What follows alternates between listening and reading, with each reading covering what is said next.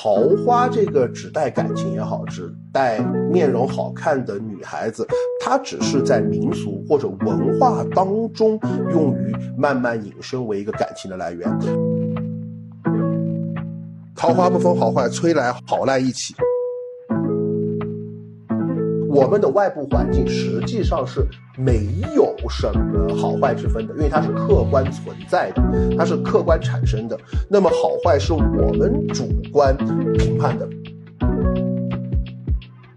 大家好，我是泰迪，我是晴朗，我们是陪伴你的身边人。那本期呢是身边人玄学系列的第三期节目，也是我们的听友催更了比较久的一期节目。是的，两个月前听友们就开始催我们了。那这今天我们就一起来聊聊和桃花运有关的玄学话题。哎，人类的感情问题真的是剪不断理还乱啊，简直困扰着无数当代男女青年。有的人呢桃花过旺，而有的就天生孤寡。究竟是什么东西在冥冥之中影响着一个人的感情运势呢？那今天我们依然邀请到的还是身边人的老朋友五。五行铺子的五金老师和登登老师，还会有一位新朋友是心理咨询师方式老师，他们会分别从命理学和心理学两个维度来做具体的分析和使用技巧讲解。那下面我们有请三位老师来分别做个自我介绍。身边人的各位听众朋友，大家好，我是五金，也是大家熟悉的五行铺子的主播。那之前做客。身边人呢挖了很多坑，今天我们收到身边人的邀请，主动先把这个坑给填上，和大家一起聊一聊桃花运有关的一些玄学话题。大家好，我是黑桃魔女墩墩，很高兴在身边人的这边也和大家见面。大家好，我是黑桃方式，就是我不是心理咨询师，是一名心理教练，主要在做的是用心理学来做生命陪伴。那么我是五行铺子的心理学备胎，你不要说备胎，这说的你好委屈也行吧，没有关系啦。感觉三位老师都很厉害，那我们就想问一下，总是听说就是有一个人他可能就很招桃花，所以就想问一下，到底什么是桃花？然后桃花它是那种命局里面带的呢，还是流年里面带的？呃，首先我们在我们的日常生活当中，包括在我们的传统的文学。都会看到讲桃花运，对吧？在包括现在我们的都市生活里边，就一个人如果身边有很多感情，就会说啊，这个人桃花运很好，等等，就很像是我们在整个文化当中就会把桃花指代了一个人的感情运势。先讲桃子。桃子这个食物实际上是我们上古先民的最主要的食物之一。桃子作为一个主要食物，就被我们上古先民就赋予了一定的文化意义。像桃子就会代表一些收获呀。物产之类的，就像耳熟能详的一些民俗谚语，包括一些古语，都会像“桃李不言，下自成蹊”，对吧？我们去形容一个老师，他的学生很多，他的教学成果很丰厚，就会说“桃李满天下”。我们看小说《三国演义》里边有讲的是桃园结义，所以为什么会是桃花，不是樱花，不是苹果花？是因为我们从以前就开始吃桃子。啊，这个东西是我们很熟悉的一个植物，一个果实，是我们的上古先民认为非常重要的，用于果腹也好，生活的必需品。桃子实际上是桃花授粉的果实，先有桃花嘛，桃花授粉以后才会结成桃子这个果实，所以会在传统文化当中会认为桃花指代一个或者象征一个即将出嫁的女子。嫁夫，然后生子，它是一个顺序，对吧？那么生子就相当于是一个桃子，对吧？它是一个果实，收获的意思。那么怎么样生子呢？就像桃花一样，你授粉以后才能生子，才会结成桃子。所以就用桃花来指代了即将出嫁的一个女子。呃，我们唐朝崔护的一首诗，呃，里边就引用了这个叫“人面不知何处去，桃花依旧笑春风”。有一句也是《诗经》里边的一句话。叫什么叫窈窕淑女，君子好逑，对吧？那大家都会去想去追求一个长相非常娇美的、身材好的、好看的女孩子，那是很多男生梦中情人或者说梦梦寐以求的对象。古人就会认为，你桃花既然指代了面容姣好的女孩子，那么一个男的娶到了一个美丽的女生，那么就相当于你交了桃花运。哇，以前的人相亲的时候是用画像，现在的人相亲时候是用照片，还有用八字的。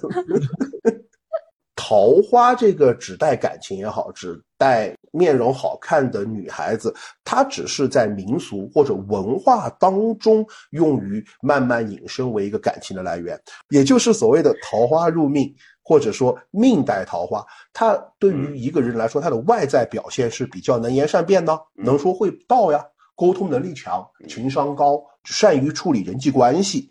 你看命带桃花的人，就是我们叫带带带咸池嘛。你必须得找着好看，你才能出去迎邪嘛。就你想当渣男的硬性条件是你得帅。你在看着我说这个话。带 桃花的人一般来说相貌都不会太丑，而且会有自己比较擅长的特点和优点，所以他能受到异性的关注和青睐。好，那我听下来，其实这里面更重要的桃花旺的典型会是一个高情商。对，那么高情商其实是比高智商和高颜值更罕见的，是真正的稀缺资源。绝大部分人的人的情商其实都比较弱，可能有些人会误解情商是认为一个人如果情商高就是呃有城府、心机深，或者说是做人八面玲珑，能够见人说人话，见鬼说鬼话。其实这个状态会是一个被社会打磨的没有棱角的状态，这个不是高情商，这个我们一般叫做过度的圆滑。被社会打磨的失去了自己的个性和人格，那么长此以往，其实这种状态下的人反而可能会在不知不觉之中，在某个方向有有有着出乎意料的变态。所以你看，我们就刚刚讲为什么。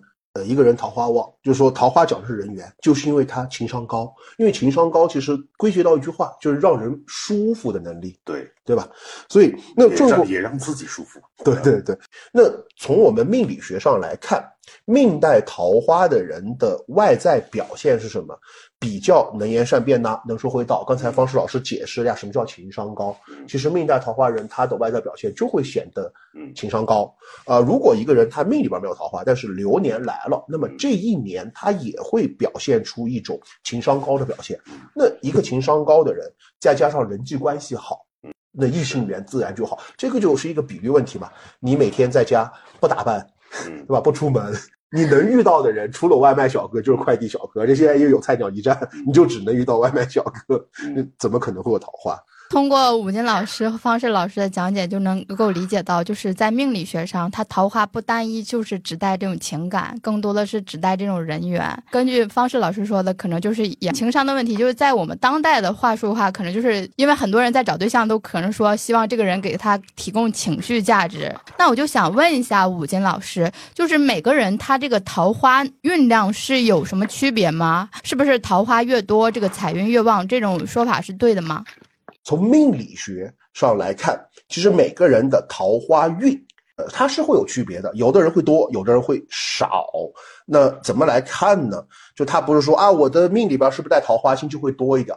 呃，我的命里边有个什么会少一点？不是，它是从整个命局的圆盘来分析你什么突出，会不会影响你的桃花运。从八字命盘上来看，桃花运或者说异性缘。比较好的人，他是有那么几个特点的，比如说时商旺的男生，那么时商是动手之神，叫爱好之神、艺术之神。这样的男生呢，他的兴趣爱好会很广泛，比较懂得去展现自我，会有点浪漫，浪漫主义唯物战士。对对，因为这样子的人呢，我们都知道什么样的男生他有魅力或者吸引女生，就是生活丰富而且有趣的男生，加上他情商高，这个是一种。第二种是什么？财旺的男生。财，因为什么？财星是男命的七星，也是配偶星，或者叫女朋友。那么财旺的男生，第一个他情商会很高，嗯，他会很容易去感知到别人的情绪变化。就是刚刚方世老师说的，我们情商高的几个人的特点。第二个是什么？他会有比较明确的目标意识，他不会为了其他事情去浪费自己的精力。比如说，我喜欢这个女生，我就一定去追这个女生，并且要把这个女生追到手。我不会因为每天想啊，这个女生会不会喜欢我呀？我怎么怎么样？他不会，他就是目的去追这个女生，明确知道自己想要什么。也就是我会经常说的，想要达成一个目的，那么两个条件需要满足：其一，想不想要；其二，有没有能力要。对，所以财旺的男生他最大的表现就是他知道自己要什么，并且因为他目的性强，所以他也会有动力去不计一切后果、不惜一切代价去实现他的目的。而且他的无用式的社交会很少。那么既然我们排除无用社交，所有的社交都会达到我的目的的话，是不是更容易去找到一些我目标当中的异性？那这种人会不会比较偏执，会容易变成什么跟踪狂呀？什么？不会，如果财特别旺，不好说。如果财特别旺，我们讲的是正常情况，好吧？啊，首先这里我们要讲一个，所有的这些什么时尚旺、财旺，有一个前提，它一定是身旺，它一定是身比较强的，身弱担不住是另外一种情况。我们在那么女生方面，第一个是财旺的女生，其实为什么一样的？财旺的女生，她一样有自己很目很明确的目标意识。我知道我要什么样的男生，而且她跟那个财旺的男生一样，她会去把自己容身在她，就融入在他自己想要去获得那个目标的圈子里边。嗯，所以说所有的东西都是他的目标，而且他也容易让这些环境的人认识到他。当然，还有一句话是“桃花越多，财越旺”。这个说法，我觉得从两方面来说。第一个，如果我们把桃花只是看作人缘的话，实际上桃花越旺，财越多。在中国这个人情社会，或者说在现在这个信息交互如此频繁、人和人关系如此紧密的社会当中，你人缘越多，你做生意也好，各种你是不是资源就会越多？我们桃花越旺，财越多的原因，就是你把这个人缘。嗯，当做什么？当做你的资源才会旺。但是第二种，如果你把桃花看作感情，嗯，那就不一样了。男的来说，财星是七星，对吧？那么这个，如果你把它当做感情来看，就是说你会很着重于谈恋爱，嗯，而放弃很多自己现实的需求。我不是赚钱了，我天天就要跟女朋友腻腻歪在一起，对吧？就要天天要亲亲抱抱举高高，对不对？你怎么说？怎么有力气赚钱呢？现在的恋爱脑。就是哦，恋爱脑到吗？然后第二个什么？我们知道财生官，有时候财重有官的女生，她会为男生花钱。那你怎么说财运好？财运都好在她男朋友身上。对，可是帮别人买东西，买东西送给他就是你快乐呀，但是你没有财运呀。明白了，所以就是说，其实桃花运量在命盘上，它是看整体的格局，它其实没有办法量化。然后我刚刚想到的是，按五金老师的说法，就是其实反过来是合理。比如财运越旺，哎，桃花相对也会越旺，因为你愿意付出这些小钱，你可能也不 care 嘛，那人家会觉得你是本本愿意。为他遇到富婆了，对这种就是比较桃花会比较多。然后如果桃花多呢，如果是人缘好，那么财运相对也会旺。但是如果就是把它当成了一种恋爱脑，或者说他比较偏执一些的话，那你就扑在感情上面了，那反而其实财运不一定是旺，对吧？对，视野狭窄到。OK，下一个问题啊，那就是有些人不是像最近两年不是那个孤寡青蛙特别火嘛？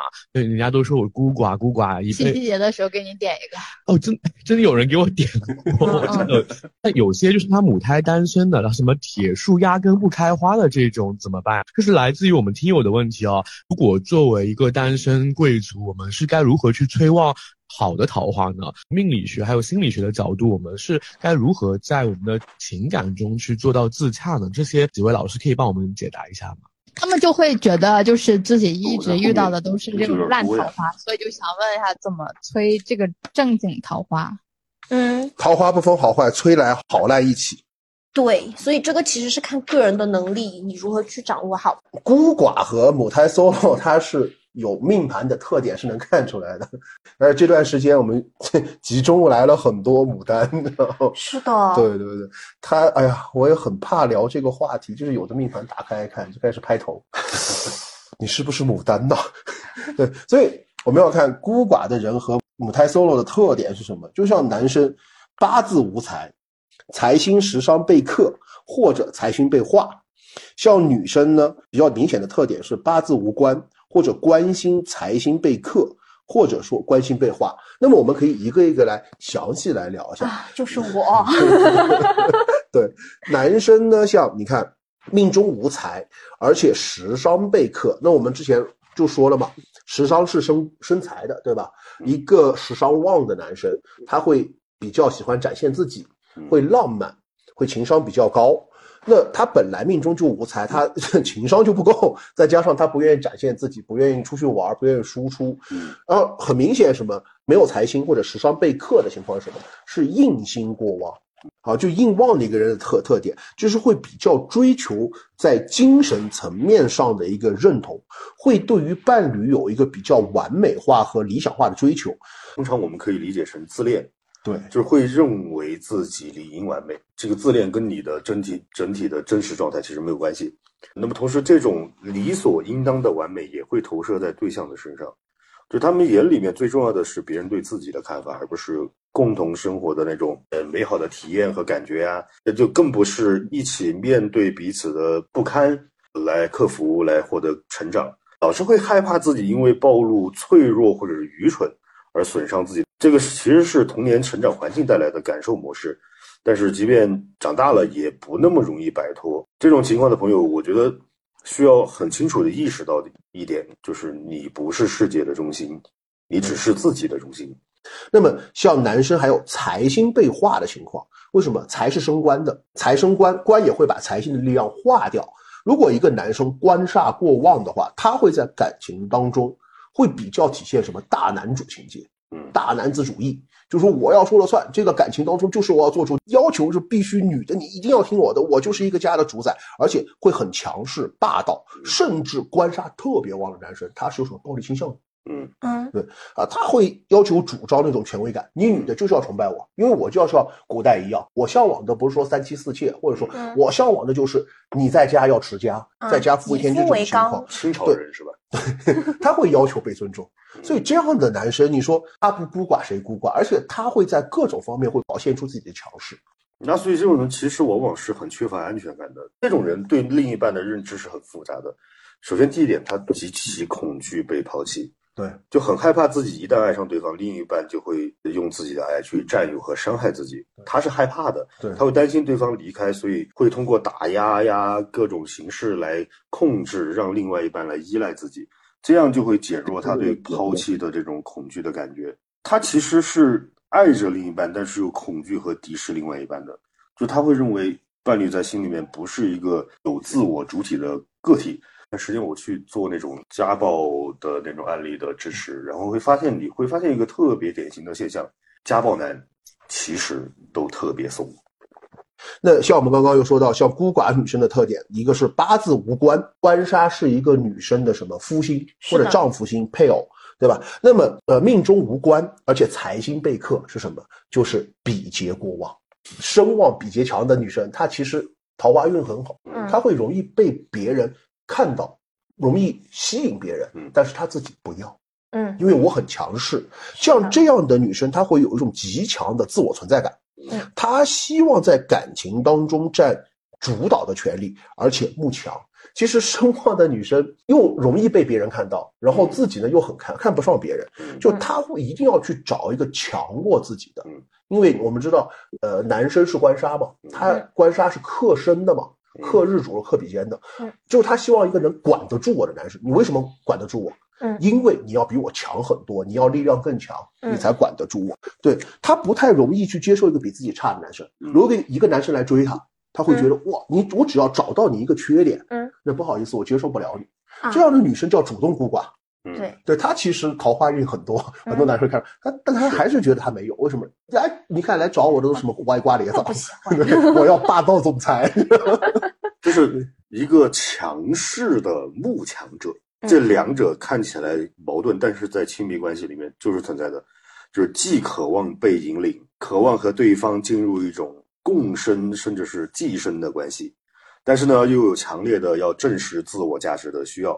不过实际的认知能力、经验、情商又不够，既没有掀桌子的胆气和实力，又没有伏低做小的觉悟和耐心。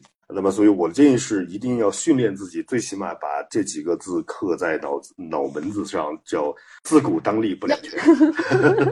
人和人永远不可能一个人百分之一百或者十项全部压过一个人，对呀、人有长的也有短的。嗯你要去发现别人的长处，但是不要太在意一个人短处。而比劫旺的女生，她很容易看到，我看到这个男的只要有一个点嗯，是比我弱的，那我就看不起他。对，是的，比劫旺的女生是不是都特别喜欢写小作文？会会。要相信自己啊。等等，给我发发那种千字小作文，我都 看不懂，你给我翻译一下，用十用十个字把这这一段话总结清楚。对，然后其实像比劫旺的，为什么还容易孤寡？就是比如说我们三个出去，是对的那是比劫旺的嘛，对吧？嗯他就说你们听我说，嗯你们要这样子，我们要往这儿走。就我们比如去七彩云南玩，有人说啊，我们要去坐过山车，先不管你坐不坐，你必须要去去坐。嗯啊，走，我们要去玩那个鬼屋，不管你喜不喜欢玩，你必须要陪他玩。嗯一般很多男生他不太会喜欢这样的女生，你知道吗？但是远观像登登，他比较会展现自己，远观会觉得啊这个女生蛮不错，我会喜欢。但是你说接触久了，会觉得我说，你凭什么要指挥我来干干事儿？不是我怎么感觉你们在抹黑登登？没有没有，真的很可爱。对他做朋友关系很好，你知道，比绝望的女生，在我聊的是感情，但是你知道，比绝望的女生，她做朋友什么？你只要被她认可，能做她的朋友，你借钱是可以不用还的，你知道吗？大家都来找登登借钱了。对，然后我们再接着讲，第一种我们讲是无关财被克，就是升官的力量没有了，他其实不太想谈恋爱。嗯第二种是官星被克，伤官旺的女生。嗯我们中国古代所讲的什么叫克夫命？嗯克夫就是伤官旺。为什么伤官旺的女生，她首先是思想很独立，她本身伤官就是一种奇思妙想，嗯她会追求个性。我不跟这个世界同流合污，我不跟这个社会同流合污，会反传统。一旦传传统说你要干嘛，那，我就不。嗯第一个思想很独立，他会很个性；第二个他会反叛，嗯他有叛逆的精神。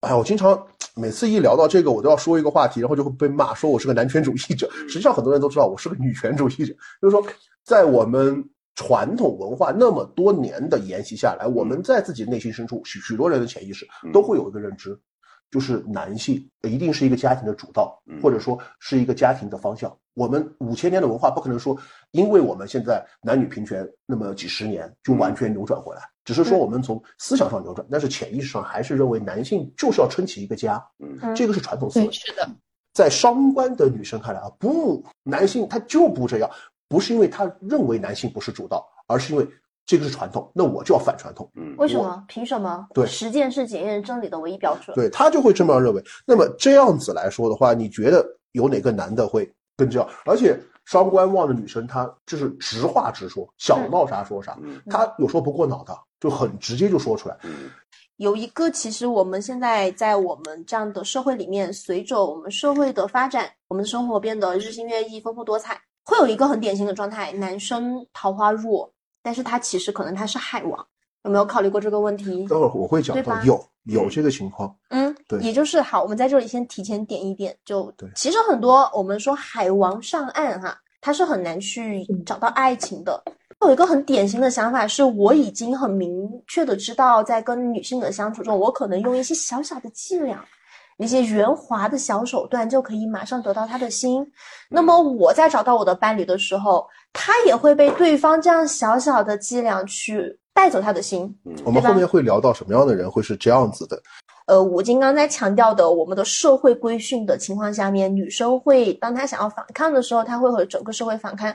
那么在这个情况下面，对于男生来说，他们也被施加了不得不去承受的压力，你不得不去成为一个顶天立地的人，你不得不去撑起这个家。这个其实与其说是女权，我觉得我们可以用另外一个词去描述，是叫做平权。对。这个我们说的男权，它的受害者不仅有女性，甚至还有绝大多数的男性。那我们聊到第第二个，就是女生是官杀被克嘛，因为她时尚旺，时尚旺，为什么她会孤寡？第三种就是关心被化，就是官杀，呃，官生印嘛，印受过旺。所以说，我们刚刚讲的，呃，男生是财星被化，因为财生官，他就会强势，对吧？那女生她印受过旺，就会把官的力量化掉，因为官就全部去生印了。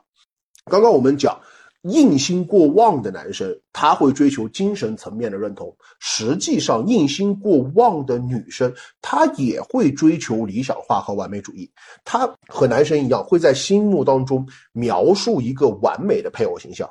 她不太接受现实化，她追求的是完美的爱情，跟男生一样嘛。她不觉得我的爱情或者婚姻，它是一个。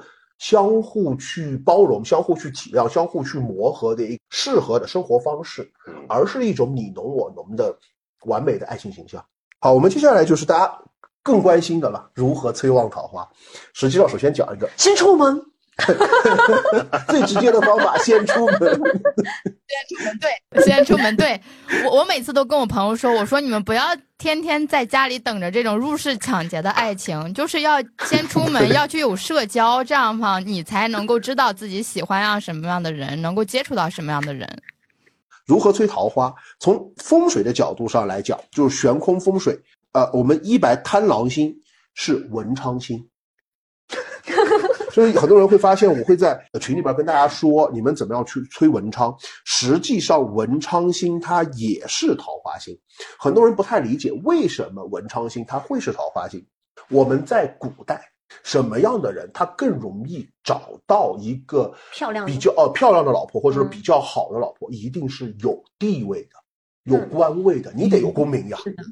对吧？那么什么样的人会人缘好，人人愿意跟你做朋友？其实，在古代不是有钱人，是有官儿的人，有权功的人对有功名的人。所以，当你的事业好了，你的桃花就会好，就是人缘会好。现在也是啊，会说话的人有人喜欢啊。对啊？现在也是一样，因为文昌它还有一个呃，就是说能说会道嘛。怎么样催我们的桃花星？其实就是催文昌星。那二零二三年一白水星飞临的是西南位的坤宫。二零二四年大家可以记一下，因为马上就要翻年了。我们二月四号，二零二四年二月四号以后就到了我们的甲辰年嘛。是的，那二零二四年，我们的一白水星飞临的是我们的正东方，所以大家就可以在这个位置，今年二月四号以前，可以在西南方的坤宫；明年二月四号以后，可以在我们的正东方的正宫，在这个地方高于肩膀的位置放置鲜花或者桃木枝。嗯，啊，这个是风水的方法。当然，像八宅风水呀、命理风水呀、三元风水等等各个派别，它都有自己的桃花位。比如说像命理风水，它会算每个人的命卦，就你的命卦该是哪个方向的桃花位，子午卯酉哪个方向的桃花位，那么就在哪个地方来呃相应的一些相应的物品。但是，我是学悬空风水的，所以我就只会找悬空风水学的桃花位。然后第二个就是一些催桃花的民俗小妙招，其实有些是有用的。第一个就是在自己睡的床底下放一双异性的拖鞋，这个是我从民间 学到的。要要穿过的还是新的？新的和穿过的都行。拖鞋是指你喜欢那个人的鞋子还是什么？没有，就是男男一双就是男士拖鞋鞋放在吧床底下。如果是女生的话，就放一双男士拖鞋。对对，女生放男士。不一定是自己喜欢，只要是一双异性的拖鞋就可以。对，哦那他本人的会不会效果更好？呃那我放两没试过，没试过。放两放两双，你怕 怕桃花多。一掀开床底全是拖鞋，笑死了！我能想到的一个好玩的东西是什么？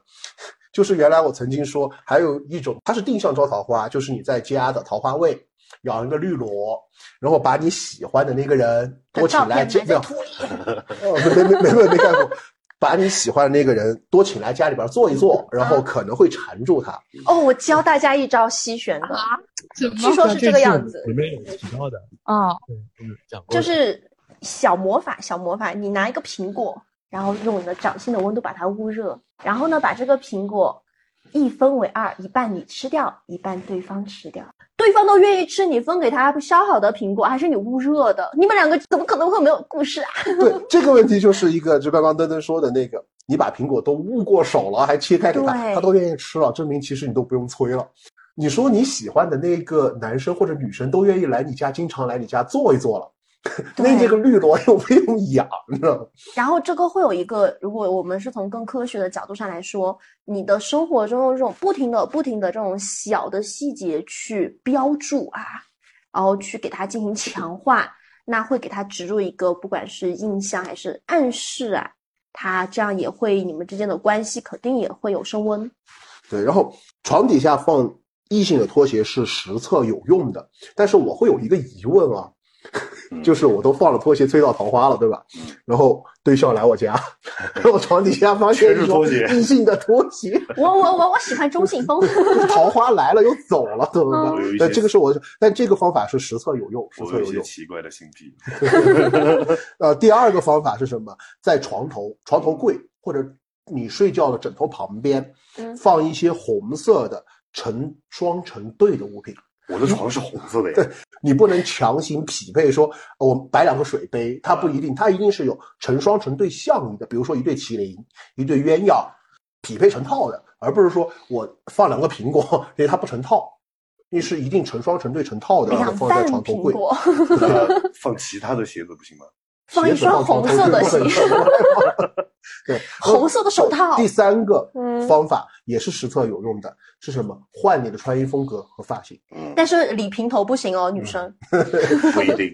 换发型和这个就是会会穿搭吧，就是提升自己的穿搭技巧。不是会穿搭，是因为你就算正常会穿搭，嗯。你穿得好，没有桃花情况下，你换一种打扮，嗯，也会有桃花。为什么？其实这个是有科学说法的，就是你身边的人，嗯，跟你相处多的，都会习惯你日常的一些外形和穿衣风格。哎，你别讲了，这个后面不是要讲挽回吗？这个是我的路子，对，别剧透。对，这个就是好，我不剧透了。就你换风格和换发型，其实也能增加你的桃花运。嗯。我有个朋友，他喜欢的对象不喜欢他，他去理了平头，然后平时跟别人出去玩的时候就戴着假发。有一天喝酒喝多了，没有他骑着电动车，他说我太难过，现在立刻迅速马上就要回家。然后他喜欢的人还有其他人在背后追他，因为担心他嘛。骑到一半，假发被风吹跑掉了，然后桃花也没了。然后这个还有一个女生的桃花，一般来说下来是什么？长发的女生。桃花会比短发女生多，卷发的女生桃花会比直发女生多。就头发是彩色的那种，就其他颜色不是黑色的，嗯，就比如说棕色呀、呃黄色呀、粉色呀等等这些颜色的，就不是只是这三个，就是说头发是一些彩的颜色的，它会比黑色的。呃，头发的女生的桃花会多。我的是绿的。有人说五行穿衣每天都要变换颜色，有最佳或者次次佳的。难道我染头发我要每天换色吗？你你染了发那个颜色之后，就是相对来说会比较有那个吸引人关注的点，然后会亮晶，所以大家会多关注到你。对对，其实换穿衣风格、换发型、换发色是一样的，你会眼前一亮。这刚刚方式老师说，这个是我那一趴，你不要说。讲挽回的时候，重点再聊一聊。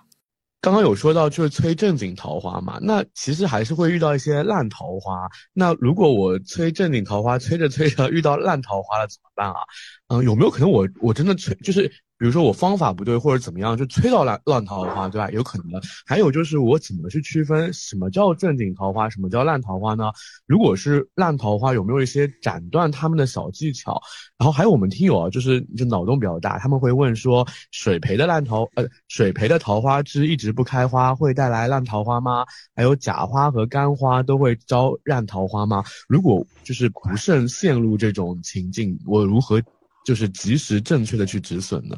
呃，就首先我们先有个定义啊，好坏实际上它是一个主观感受。就我们经常会说，学玄学的其实都会说一句话，叫“天道无善恶，天道无吉凶”。是的，它并不是说，哎，天道给的东西都是没有好和坏的，它一定是有的。但是我们的外部环境实际上是没有什么好坏之分的，因为它是客观存在的，它是客观产生的。那么好坏是我们主观评判的，比如说。呃，我举个例子，一个男生，他喜欢他的标准一定是一米七以上的女生，然后这个时候一个一米三的女生，对吧？喜欢了他，他会觉得啊是不好的桃花。但是是这个一米三的女生不好吗？不一定。为什么？只是不符合他的标准罢了。比如说一个女生，她想找一个有钱的、有房有车的，能够给她比较好的物质生活的男生，但是这个时候有一个贫穷。没有什么钱，自己吃饭都是困难的艺术家，对，去追求他，这个也是他的桃花，但是他觉得不好，是因为不符合他的标准，是他的主观认为不好。如果想去做那个斩桃花的行为，要去怎么去就是打破呢？呃，斩桃花最简单也是最有效、最直接的方法，就是在自己家中的桃花位，也就是文昌位，放一把剪刀或者悬挂一个尖锐的物品。我觉得大家要考虑这个问题，他会不会把好的也给斩 斩掉呀？我刚才想，对啊，好好的桃花和财运都给斩掉，我 感觉会，因为天道无吉凶啊。好，你招桃花一定是好坏一起来，都有；你斩桃花一定是好坏一起斩，所以 斩桃花一定要谨慎啊，一斩俱斩。那还有一种是道教的法科，这种它是一种指向性的一种斩桃花的行为，它其实是一种斩人缘的行为，就是说。不是说我一斩，通过道教的法科就全部桃花斩掉，就可以指定你要跟谁的联系断掉，把这个谁斩掉，你可以通过道教法科来做，但这个是属于一种法科行为了。我们尽量不在节目中讨论，因为毕竟我们都不是出家人。了解。哇哦，那那就是主要还是这些方法，还有别的吗？这个就刚刚那个我们秦明不是问到了一个，就是说如果水培桃花一直不开花，会不会带来烂桃花，对吧？因为我们招桃花，实际上在风水当中，它不是一个催气的过程。嗯就是我跟大家说过，我作为我们的三农代言人嘛，经常说的就是那个辣椒花椒大法，对吧？它是一个催气，我们叫理气的行为嗯，它催的是这个气场的气，而招桃花实际上它是不用催气的，它是一个相意对应。就为什么我们要在桃花位上放桃花或者红色的物品？为什么我们要在床头放一些成双成对的东西？它是象意，就是我们风水当中既有形象派嘛，也有我们的理气派，所以要的是象意。那么所以说，凡是只要有一定象意意义的，都会有一定关联。比如说水培桃花，你确定你你养的那个桃花是会开的，结果你没有养活。那 么就证明不是招来烂桃花，是招不来桃花。嗯 建议呢，就是说在这个时候，你可以换一些容易开花的花朵或者植物，或者是容易生长的，也一样，其实跟桃花是一个道理。或者买的时候就买已经开了的。对，就买已经开了的，或者你单插桃花枝就好，你就买那种不会开花的，嗯就单插一个桃花枝，呃就可以。但是还有一个就是从风水的角度上来说，我们是不太建议放一些假花或者干花，因为我会跟我的许多命主说，我说只要我帮他布置完风水，我都会说，你们家这个地方放的鲜花的位置或者放养绿植的位置，只要你的花要死了，嗯快死了，呃，凋零了，或者说你的植物已经快死了，就赶快扔。实际上，死物是会破坏一个家里边儿的气场的，整副会影响仙人掌对剁在那里。呃，它会改变整个家里边的气场，会影响家中的气场环境。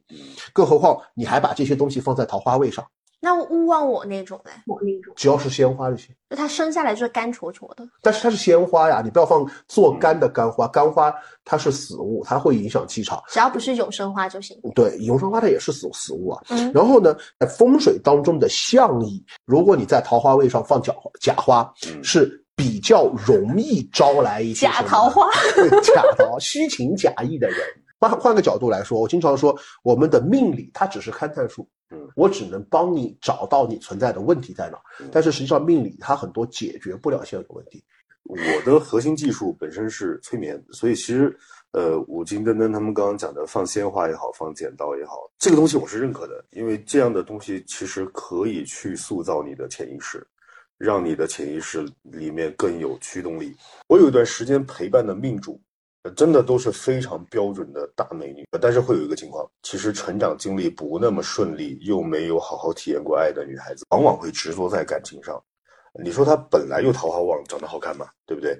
但是呢，情商又不那么高，那就只能靠不断的去碰撞，碰运气一样的去找自己想象中的爱情。结果往往呢，就是更受挫，说自己烂桃花。其实不是的，也有同样是大美人的，但是因为体验过爱的感觉，那种被抱持的感觉，所以自然有自己的评价体系和边界。呃，那尽管他情商可能也不是那么高，呃，不然也不会找我来做生命陪伴。但是呢，他就不会去过度关注这个方面。这个人嗯出现在他面前的时候，他的这种筛选框架已经是内化了的，变成直觉了的。他不去过度关注，那么自然在感情上受挫就少。你说他桃花旺不旺？那必然是旺的，但是就没有所谓的烂桃花这种感受。呃，就是我刚刚讲的，你有明确的能那种筛选框架，嗯，不是脑子里面的一些抽象化的概念，嗯啊，比如说要对我好，好的什么是好，我要的好是什么样的好，嗯具体的一二三四五你能够罗列出来。性格好，什么是性格好？什么性格对我是有利的？我是需要什么样性格的人的？嗯，这些筛选框架你很明确的话，那么这这样的东西你自然会内化。因为前面讲到，就是桃花就是代表是这种缘分嘛，就想问一下，什么是正缘？就是在世俗意义上常说有一些郎才女貌呀、才子配佳人，那这种算是正缘吗？而且就是有一些八字合婚，它到底合的是哪方面？比如说八字师傅他看合婚是看的哪些？然后如果是想要去举行一些八字合婚的话，那他是否要去选一些吉日？这个要怎么选？我们在中国的命理学或者说日常的八字合婚合盘，我们讲的是叫良缘。那么良缘的本质是什么？是合适，是两个人能够生活到一起，而且在生活中能够彼此容忍、彼此体谅。我们怎么样去看合婚？因为我们看的合婚有很多，就很多人。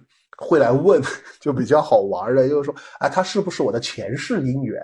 我上辈子是不是欠了他的？等等。实际上，呃，八字它本身就是一个从性格推断事件看结果的一个科学的推理过程，它没有那么多玄而又玄的套路。我先讲一下我们能在网上看到的八字的合婚方法，就大家能查到，第一个叫五行食神互补法，听名字都能听到，就是说，假设我是水日主。那么我就应该找一个金日主，为什么他生我呀？对啊，或者我要去找一个火日主，为什么我克他呀？那我不能找一个什么木日主，因为我生他，我也不能找一个土日主，因为他克我。这种五行食生互补法。第二种呢叫神煞合婚法，就是说这个在民间、农村或者民俗，呃，有些民俗会用，就是说它主要是看女命。如果一个女命里边有什么孤城寡宿、鸿雁煞。有孤鸾这些神煞，就觉得我跟你说，这个女的老公死得早，不能要，是吧？他是这么样来断。民间还会有一个超级无敌神奇的，比如说你是属蛇的，你就不能找属鸡的。对他这种叫六冲嘛，地支六六冲这种。对对。然后哦，这个就是我后面要讲到的年日柱合婚法，就六冲。就比如说我是人寅日主，寅是虎嘛，我就不能找什么，因为寅生冲，我就不能找找生日。我是子年生的，我就不能朝五年属属马，老鼠和马冲嘛，就不能找五年老鼠不能找属马的，会被马踩死掉。对，然后还有呢，就是说年年日柱合婚法还有什么，就叫做你适合找什么样的人。就我们之前讲到五行食神互补法和神煞互合婚法都讲不能找什么人，对吧？那么年日柱合婚法讲你还找什么？叫年柱天地鸳鸯合和日柱天地鸳鸯合。呃，甲子年。甲和己土是合的，那么子和什么？子和丑是合的，你就要找个己丑年出生的，叫天地鸳鸯合。如果讲到结婚吉日呢，它是个非常非常复杂的择日技术，而且每个门派它都有自己一套完善的方法。那我想问一下，就是呃，有没有一些可以增进情侣间感情的玄学或者心理学方面的妙招呀？呃，我觉得首先第一个问题，我先讲玄学方面的。实际上，呃，增进感情的最有用的是互相理解，知道自己的命盘什么特点，然后呢，去避免自己性格上的一些缺陷。大家讲的很抽象。那么最好的方法是什么？去拜一拜和合二仙。和合二仙，很多人觉得啊是挽回用的。其实我们之前有很多节目也讲过，和合二仙它其实是保佑一个家庭和睦、关系和睦的这么一个神仙。所以大家也可以去道观拜一拜和合二仙。是有助于增进夫妻感情的。那么第二个，我觉得可能是要从我们的传统文化当中来看，就是我们传统文化当中有一句话是摘自于就《道德经》当中扩写出来的一句话，叫“父爱而母敬，母敬而子安，子安而家和，家和万事兴”。首先，我们都听过这句话，叫“家和万事兴”，对吧？呃，大家都知道家里边要和和睦睦的，事情才会成。我们也经常说。亏妻者百财不进，对吧？那么女生呢？亏夫者百业不兴。嗯，因为什么？男的财星是妻子，你连妻子这个财星都不要，你都对她不好，那其他财为什么会来找你呢？嗯，一样。对于女生来说，官杀是她的夫星，嗯，你连这个官星你都不好，其他的事业怎么会来找你呢？所以叫亏妻者。百财不进，亏夫者百业不兴。当你要跟女朋友吵架的时候，提醒自己：哎呀，亏妻者百财不进，我要赚钱，不吵了，不吵了。对，呃，为什么说到家和万事兴？它是有前提的，父爱而母敬，母敬而子安。其实它不是说你父亲要怎么样，母亲要怎么样。呃，中国文化它要把它扩充理解。其实第一个，大家彼此是要有爱的。所谓的爱，不是说爱情，而是包容、体谅、宽容。嗯，彼此之间要去宽容大家的难处。第二个，为什么叫母敬？其实敬不是说不动，而是情绪稳定。当两个人能够彼此体谅、彼此宽容，而且情绪很平静的情况下，正常情况下你是吵不起来的，而且你是不舍得去离开这段关系的。对，这个让我想到了，就是我之前看那个就是赌王的家训，他说就是何猷君，他就说他们家有一个很经典的致富家训，就是他爸一直跟他说，就是听老婆的话会发达。我感觉和那个亏妻者就是有点呼应啊。就是在我做这种婚姻或者恋爱关系里面这种冲突的状态的时候，嗯，我的命主找到我，我一定会有一个十二字真言：谁痛苦谁改变，谁渴望谁争取，谁想要谁主动。你的心态很重要，因为在这个过程中，我最常听到的三个字是“凭什么”。对，呃，凭你想要，凭你渴望，凭你痛苦，就这么简单。这是第一步，你的心态能够放平。其次。你能够非常客观的、不带评判的去审视自己，我的优势劣势到底是什么？我不好的地方在哪里？那么他的优势劣势是什么？他好的地方在哪里？不好的地方在哪里？呃，那么这个是有一个客观评价的基础，根据事实而不是你情绪所带来的观点，我们才可以往下一步走，就是有沟通技巧的去建立两个人之间的规则法度，你的宪法、你的刑法、你的民法。什么叫宪法？啊，你要去背对，你要去背叛，你要出轨，你就滚啊，我们就分开。类似这样，什么叫刑法啊？你今天答应了我要做这个事儿，但是你没有去做，或者说是你说了一句特别伤害我，提醒过你，你特别特别伤害我的话，你还是要去说啊？那我们是不是可以有刑法，有些惩罚，对不对？对。那民法，比如说我们怎么沟通？哎，我们。当遇到什么情况的时候，我们以什么样的语言模式，以什么样的语气，以什么样的肢体语言来交流？呃，这些东西很重要。假设说我们之间约定好了，你不可以把袜子乱丢，但是你今天把袜子乱丢了，那你面壁十分钟，没有效果。但是讲起来又很复杂。嗯，有用的话就没有那么多冲突了。是的，呃，对小孩子来说会有用，面壁也没用，怎么样？哦，没有用吗？做起来还是比较难的。对，因为所。所谓规则，不是说以你的要求去要求对方，而是你们双方共同达成了共识。嗯，那么当你去乱丢袜子的时候，我是不是可以要求你去拿快递，然后我帮你把袜子洗了？嗯，这样的规则可能会更舒服一点。我觉得可能这个不是一种惩罚。不是，而是一种相互通过惩罚的形式，让相互体谅、相互照顾的一种形式。这个是行为心理学的东西，就是，哎，嗯，其实很多 PUA 会用这样的东西，但是就很低级、很垃圾。呃，你要通过打压呀，或者用否定这种形式，其实，在我们的亲密关系里面，大量也存在这样的东西。但是这样的东西有效吗？没有效。短期来看，可能这个人会会压抑自己的情绪去满足你，但是长期来看不可能，因为小时候你被你妈骂的时候，也一定心里面是不爽的。对，有可能就是在他的心里埋了一个种子，然后越越越长越大。但是，呃，因为人本身是不会压抑的，压抑不了。嗯，攻击没有指向正确的方位的话，就会指向自己。嗯，对。对，嗯，那这种必然还是会释放出来的。是的，那还有一个就是在世俗意义上会有一些，比如说在小红书上，他们会有一些物质女啊、家暴男啊，还有一些易出轨的男生女生。就是想问一下，他们在那个八字中会不会有一些什么特征？然后他们有一些，比如说面相上面会有一些什么特征吗？呃，其实这一类人，他实际上在八字当中是能够看出来的。就是刚才我们不是聊到一个官杀过旺的男生，嗯，呃，他为什么容易孤寡？是因为他强势霸道，对吧？如果他官杀，特别是七杀过旺，而且无知的情况下，他是很容易有家暴倾向的。那么一样的，七杀过旺的女生也会，因为他们会过度的强调什么？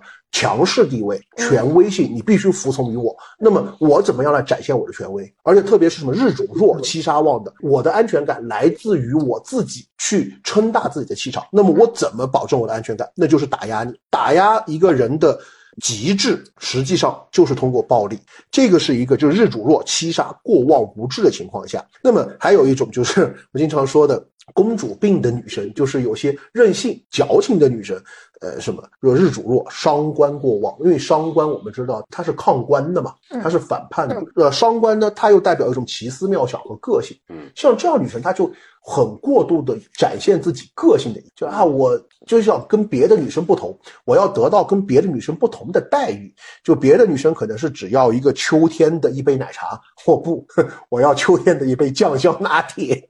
就大概他会凸显自己的很个性的一面，而且呢，比较不太说你凭什么管我。其实双观望的女生特别经常说，我凭什么要听你的？但是她实际上自己是没有什么主见的。然后还有呢，就是一种特殊的公主病，就是日主旺同时印旺的，就是我们之前节目里聊过的，嗯叫高认知穷鬼。她的公主病在于你要理解我的精神世界，你要理解我的想法，你要理解我的内心。嗯，我不会主动告诉你我在想什么，我不会跟你说我想要亲亲抱抱举高高，但是当我嘟嘴的时候，你就要过来给我亲亲抱抱举高高。嗯，因为他们会认为要来的爱是不值钱的。嗯，对，这个是一种公主病女生的八字特征。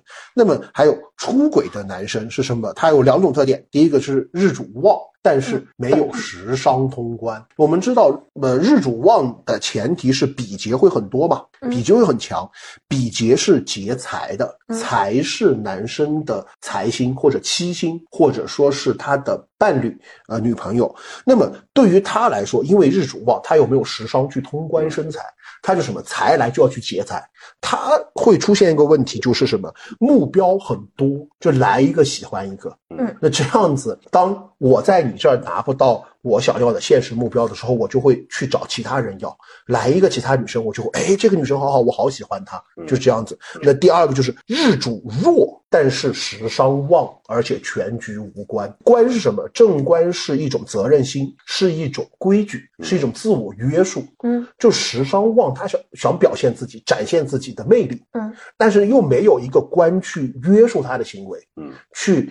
呃，制约他的行为。那么食伤是生什么？食伤是财，财是七星，而且日主弱、食伤旺的男生，他会欲望很强。嗯，那么这个时候什么？他就会什么出现都想要。我什么都想要。对其实这种他往往会出渣男，嗯嗯，就是桃花又很好，喜欢的女生又很多，又猴子掰包袱。对。嗯那出轨女呢，是日主弱，财旺。全局无关，那么一样啊，官是女生的夫星，同时官也是居身的，就给自己制约感的。才是物质，或者说我的现实目标。嗯，那么当一个女生财星来了，她就会觉得我想谈恋爱，嗯，我想找男朋友，但是又没有一个关心去制约她这个人，嗯，就会觉得只要来有钱的都好，嗯，或者说符合我标准的都好。当我现在的男朋友不符合我标准的时候，我就去找一个符合标准的，嗯那么就很容易出轨，对吧？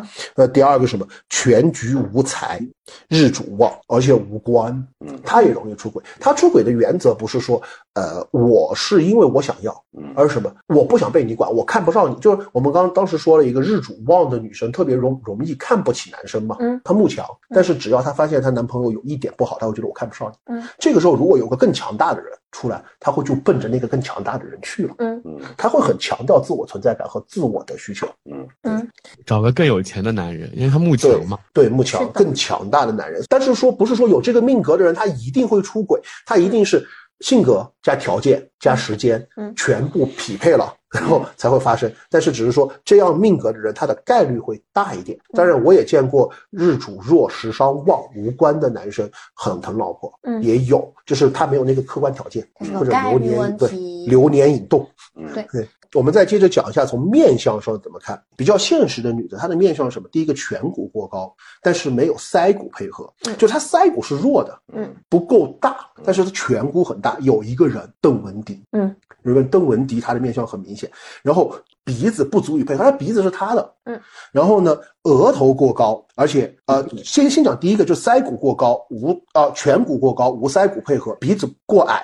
为什么？第一个，颧骨为什么叫权？是权力欲望，我要掌控一切。嗯但是他的腮骨是意志力，嗯他没有那么坚强的意志力掌控一切，就会存在一个人什么？这个人他没有坚持心，我去追求这个权利，但是哎，我控制不了他，我就换一个去控制。他会多种去追求，是物质的。那么鼻子不足以配合呢？鼻子是他的，鼻子是代表个人意志、自我意志。当一个人鼻子很塌，他又有很强的欲望的时候，他会随波逐流，嗯，他没有自己坚定的信念。这个社会上什么好，我就去追求什么，嗯，但是自己的意志力又不够，又没有腮骨，就说什么好追求什么，但是我得不到，我就换一个。那么这样的人什么？只要你给我钱，我就 OK。如果这个不干，那一定是钱不够。对 对，然后呢，还有一种物质女的面相呢，就是什么额头过高，没有腮骨配合，鼻孔露出，就鼻孔是翻上的过大，眼神是游离。为什么这么说？额头是思想，当一个人额头过高的时候，他的想法会很多。你本人 就我们说的是硬望的人嘛，但是他为什么物质？他的物质不是在于我要现实的力，嗯我要的是精神层面的东西。然后他没有腮骨配合，他相当于怎么说？他的坚持力也不够，就东想西想，东想西想。然后呢，鼻孔露出是什么？鼻孔露出是对于财的规划性不高，就不够现实、啊。其实这样不是物质你，这个是公主病，公主病的女生，呃，一个。公主要用钱养着的呀。对，然后完了以后还有一些什么，我们讲的一些脾气不太好的女生，嗯是什么样的面相？第一个就是眉骨粗大外凸，因为眉骨这个位置是兄弟宫，它是说对于物质的追求，或者说对于现实的一个追求，他的物质欲很很强，他会很愿意展现自己。那么眉骨过凸过高，就会有暴力倾向。这个，然后三白眼、四白眼大家都知道，就不说了。这个，然后完了以后就是什么耳朵外翻、轮飞扩反。耳朵外翻呢是什么？我们讲耳朵贴脑，是这个人比较听话，趴耳朵，对，趴耳朵，而耳朵外翻就是比较叛逆。然后轮飞扩反，外面这一圈叫耳廓，里面这圈叫耳轮。耳廓代表什么？我们的外部环境。耳轮代表什么？我们自己的意识。当耳廓可以把耳轮包住的时候，证明什么？你比较服从外部环境给你的一种压力和看法，你比较能够服从社会规训。当你的耳轮翻出来，翻到比耳廓高的情况下，就证明你要展现自己不太符合社会规训我，这个也是脾气不太好的一种情况，就是叛逆的一种情况。而颧骨过高，没有肉包，就是说太想要一些权势和权威的东西。呃，而且如果再加上鼻骨高，没有肉，就是又自我又要权势。嗯，对，然后还有一种就是腮骨突出没有肉，而且鼻翼小、鼻头尖、牙尖嘴大，马扎脸。把他抓里。对，就腮骨突出没有肉这个人呢，他意志力过强，嗯，变成反面什么？是苛刻，他待人苛刻，待己也苛刻，对于事情会追求一种完美。这样的人就是特别是脑后见腮嘛，就会有暴力倾向。嗯，然后完了以后再加上鼻翼小，鼻翼小是证明这个人福薄。嗯，哎，刚刚那个是不是其实其实也可以从行为上说，就是他这种情绪表现会，呃，经常以这种咬牙牙齿，对咬牙所以他的腮部这里就会越来越大嘛，咬肌越来越大。嗯对，然后呢，鼻翼小是福薄，嗯因为鼻翼小，它必然是鼻子就小。嗯鼻子小是什么？这个人心眼就小，嗯，他想的事情就比较针尖小的心眼那种。然后呢，再叫鼻头，鼻头小，鼻头尖是鼻头是财帛宫，嗯你鼻头小你就没钱吗？不要看着我鼻头不小。对吧？牙尖，牙尖的人说话会比较刻薄。嗯，嘴大呢，虽然说我们叫嘴大吃四方，但是嘴大叫不把门。一个人牙又尖，嘴又大，说话又刻薄又不把门，就说话很难听。嗯对，然后完了以后呢，我们再看看像花心男或者说出轨男的面相。第一个叫眼神游离，我们中国呃在传统文化中叫什么？眼睛为神之护。我们人的精神是通过眼睛来看出来的。一个人如果眼神游离，就东瞟一眼西瞟一眼，他不能定定的看着一个人，就说明什么？他神不稳。因为我们经常包括在很多什么微表情什么都说，如果你问他一个问题，他眼睛左右游离，就证明他说的一定是谎话。嗯他一定有有所隐瞒。那一个人正常，如果他眼神日常都是游离的话，他心里边心思很多，他藏了很多事儿，嗯那一定有不可告人的秘密。呃，真真正坦荡的人，什么叫事无不可于人言？就像我和吴京此时正在对视一样。对，所以一个眼神游离的男人，他心思里边会很多，然后下巴尖，下巴是什么？我们下巴叫奴仆宫。其实奴仆宫是什么，并不是说啊下巴圆的人他有很多仆人。为什么下巴圆宽证明奴仆宫好？是因为你对人比较友善，对人比较好，而下巴尖的人就比较苛刻。我只是肉对人不好，对人不好，所以这样的男的他其实会更物质，更物质。然后呢，耳朵外翻，耳朵外翻就是不太尊重一种社会规训和社会规范、传统意识。那这种人是什么？就是说，呃，比如说我们的社会规范是一个男人要有责任心，要对老婆好，他我就不，女权警告，我就不，对吧？还有什么唇薄，嘴大唇薄。醇厚的人情感丰富，而醇薄的人就薄情。情感丰富什么？我跟我女朋友在一起，那么我会对她有一定的情谊，我就不会想着抛弃她去找其他人。薄情的人就是这样子呀，我对感情这个事儿不在意的呀。然后三白眼四白眼就是脾气过大，甚至有暴力倾向，对吧？那么嘴大颧骨高，这要也是一个花心男人的表现。为什么？第一个嘴大。爱说，嗯，爱说爱表现自己，颧骨高呢，他又要一种被崇拜感，嗯，那么这种男的就是为什么花心，嗯，他愿意去招惹很多女生，看这些小女生对他的各种崇拜，嗯。嗯，哎，我差一点啊，就是微表情这个东西其实是，呃，如果你像 Lie to Me 那种用高清高帧摄像机来拍，然后反复观看，也可能可以察觉，但是日常生活中微表情其实没有太大的，呃，眼神这样的东西可以训练的，但是有一个点是可以非常关注。的就是，呃，嘴巴是最能代表情绪的。对，然后呢，还有什么眉尾散？眉毛是一个人的意志力，眉尾散的人他需求的东西多杂。然后呢，我们再聊一下什么叫家暴男的面相。嗯，呃，或者说容易家暴的人眉头紧锁，为什么？眉聚是一个人的心胸，眉聚开的人他心胸比较大，眉聚紧的人呢，他心胸比较小。为什么说呃悬真文的人爱琢磨？因为他老皱眉嘛，就出这个，所以他心思很细腻，而且容易皱眉，就证明他很少有开心的事情。而眉眼过近呢，他小心眼，嗯，就容易记仇，对吧？然后颧骨高没有肉包，刚刚我们也讲了，包括花心男他也有颧骨高没有肉包的情况，就他需要被崇拜。嗯嗯，当你一不崇拜他，他就可能通过一种，然后完了以后腮骨过强而没有肉包。嗯，就腮骨是一个人的意志力，如果过旺的话，就变成苛刻严苛。然后眉骨突出，眉骨是一个人的一种，呃，需求，物质需求。我他一直太突出，就证明过旺了。嗯，就我太想展现自己。嗯，那么他通过什么样的方式？严重的就是到家暴的情况。嗯，所以这个是一个家暴男生的一个面相的整合。就是这种，呃，比如说花心男，呃，有个很显著的特征，呃，就是说谎。和炫耀，对啊，这两个，因为他的要不停的去寻求这种新的伴侣的这个过程，本身不是因为喜欢别人，而是为了满足自己的自恋、虚荣心。对，然后家暴男呢，呃，第一个是观察他的无意识行为，比如说开车有没有路怒症，是吧？呃，路怒症会不会很明显？呃，然后会不会在日常之中把大量的责任推给别人？呃，然后第二个，他口头禅里面有没有大量的“你应该”？哦，PUA，对，这个是家暴男不一定会 PUA，但是家暴男会有暴力倾向，家暴男会有很高的那种控制欲、自我意志，对，自我意自我意志展现的很很强。一边是高度自恋，一边是极度自卑。对，然后接下来我们就再聊一聊，就是会对老婆好的面相是什么？第一个还是回归到一个颧骨高。但是有肉包，像这样子，就是说颧骨高，我们表示是一种权力欲望，对吧？但是有肉包什么？他的权力欲望能够得到控制，就是你本人能够自足。嗯嗯，就说我是通过自己的努力去展现我的权势，而不是说要让你们崇拜我，你们不崇拜我打死你那种。其实这样子的人，他的会很温和。然后完了以后什么？男生女眉，嗯，就是眉毛要细长。且弯，为什么眉毛细的人他温柔，脾气小？就我们说眉骨突出、眉骨粗的人脾气不好，对吧？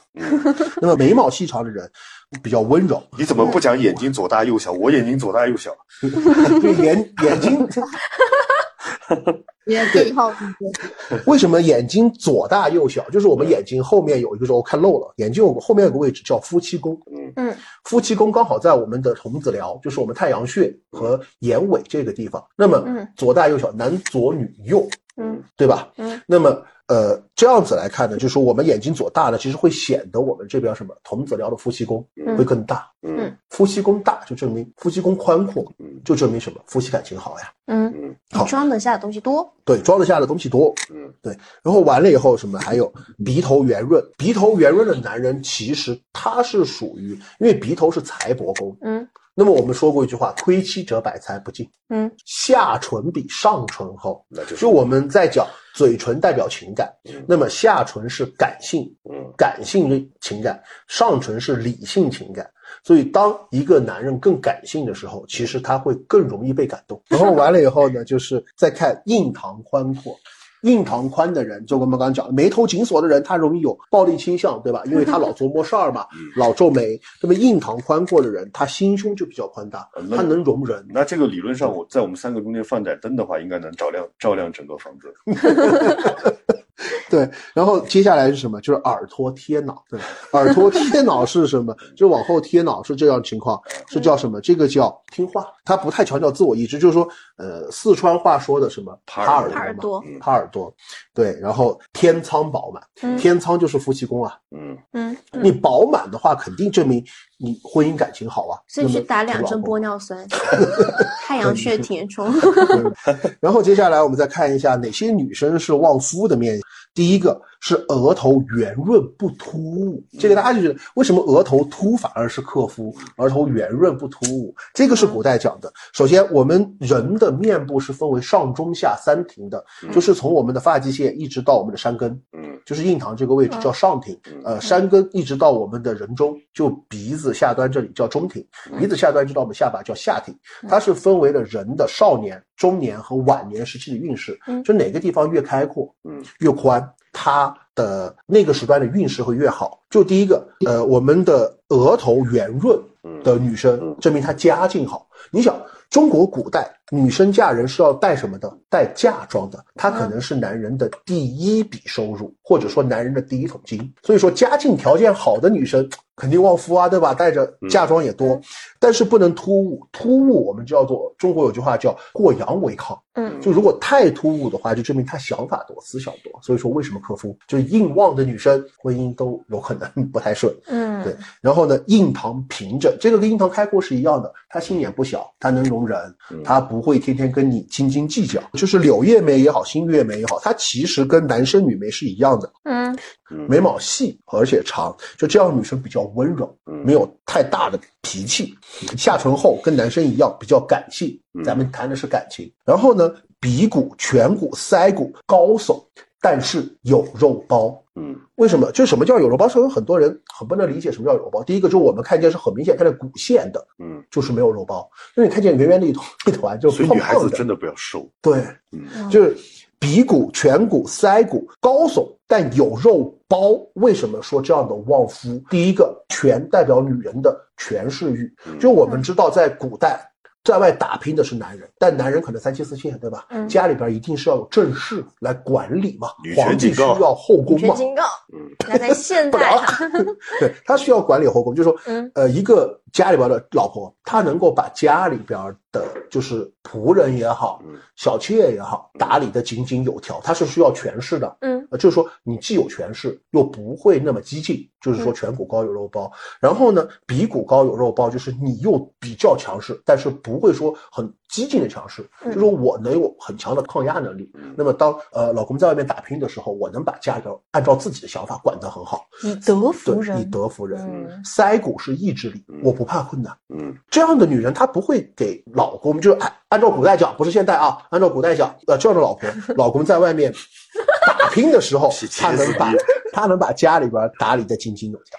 换到现在说，就是你可以处理好婆媳关系，你也可以和老公的、你的合作伙伴啊、生意伙伴啊，跟他们之间的人际关系对对，跟他的老婆啊、对方的老婆或者对方的孩子，就大数据啊，这个完全不科学啊。就是我接触那么多命主，其实真的。肉一点点的女生会更舒服。是这个本身面相学，它就是一个统计学，它不是逻辑推理。这个是我完全主观判断啊，就是我看到的这种状态了。对对，面相学就是一种大数据的结合嘛。那其实刚刚我们有聊到，就是比如说呃单身状态，我怎样去催桃呃催桃花，然后如果在关关系中，我们要怎样去增进亲密关系？那还想问一下，那如果比如说呃两个人是在关系内，但是他们结果分手了，那玄学上？是不是有一些土方子可以让人回心转意啊？玄学上没有，啊，有一个是民间流传的土方法，就是你把他的衣服拿回来打个结，然后放三天，然后再把衣服拿给他，给他去穿这件衣服。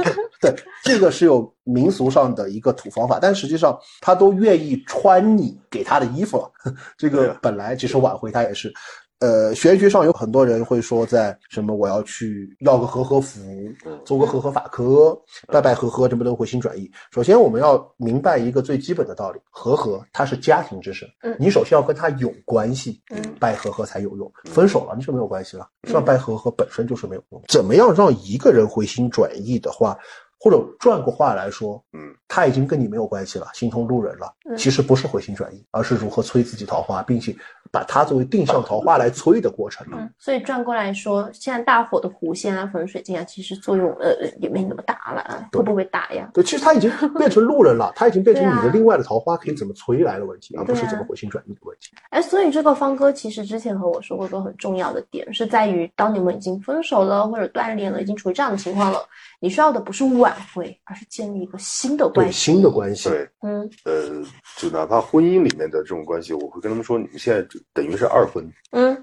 呃，情侣分手，首先你先判断这个，我们刚刚提到，我就用我的语言体系来讲，就是有没有违反你的宪法。当然，每个人的宪法可能不一样啊。呃，有些人就是我的宪法就是他不能出轨，有些人的宪法就是他不能不给我钱。呃，那么这个宪法是由你自己定的。那么当他违反宪法的话，很可能是需要去斩断的。但是如果没有，呃，你们只是因为沟通的问题，那么只是因为因为相互理解的问题，我认为是可以去争取的。当然，如果是小情侣谈恋爱这种，嗯，哎，一般到我这里 就比较地狱。如果我觉得不 OK，我可能会劝分。呃，如果是婚姻类的话，我就是建议大家都去尝试去努力，因为如果因为这样的沟通问题、理解问题、态度问、心态问题导致的离婚，大概率再次遇到这样的婚姻，呃，还是会在这种循环模式中选择离婚。嗯因为你不具备解决这个问题的能力。嗯，呃，首先第一个，你一定是要去呃转变你的形象的。嗯，呃，就是从各个方面去调整他对你的预期。什么叫预期？就是。你们两个每天吵架，他只要一看到你，他就会觉得你就要是来找我扯皮了。嗯那我已经是心里面防御已经非常强了，那我如何去跟你去沟通，更别提复合了。呃，那么这是第一步，一个是形象上的，第二个是认知上的，你的认知能不能调整，能不能以更好的心态去面对这个问题，而不是在那里凭什么，不是在那里说，呃，他为什么不主动？那这种状态下，因为很多人情侣会这样反反复复的，一一旦是我遇到这样情况，我一一律劝分，嗯，呃，就不要去搞挽回，是的呃，但是呢，往往他们又会自己在那儿纠结、纠结、嗯纠结。呃，但是我想说的是，这种纠结其实意义不大。呃，如果我一直坚信的一个观点是矛盾推动发展，呃，这种争吵或者是什么样的呃冲突，反而可能是推进你们关系的一个重要契机和节点。那么就看你们能不能保持一个良好的沟通，那么有没有一些方法和技巧？第一，能够理解对方，学习对方，嗯同时也让对方不带情绪的了解到你的真实想法。很多时候，这种分手是就是你有时候看多了，你会觉得无语。嗯呃，你不帮我拿快递，是不是就不爱我？那我们去离婚。就这种东西，它会不断的泛化。嗯那么也就是说，你的武器库里面没有足够的这种武器和技术，你没有去学习恋爱，没有去学习婚姻的这种，没有去学习沟通的这样的东西的时候，你就面临着武器库不足的这种尴尬，嗯以至于可能就是这个村子里面去出了一个小偷，但是你就只能用离婚或者分手这样的核弹嗯去把这个村子给他干掉。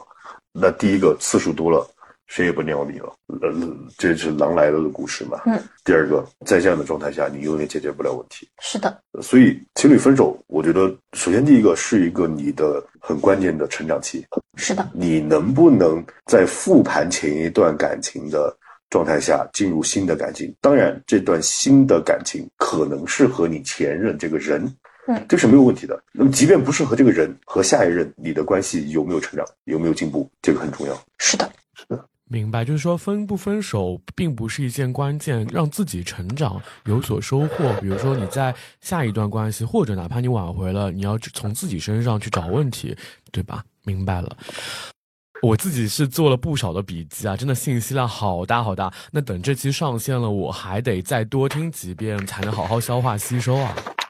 对的，这期真的是干货满满，就感感谢这个三位老师，尤其是玄学之中，我们还穿插了心理学，就感觉真的一点也没有听过瘾。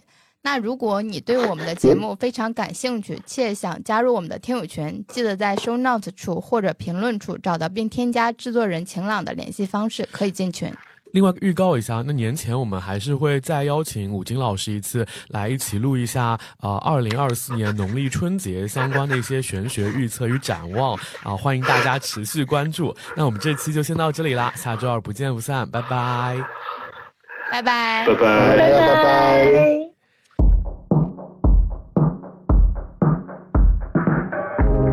何が武士だねまったく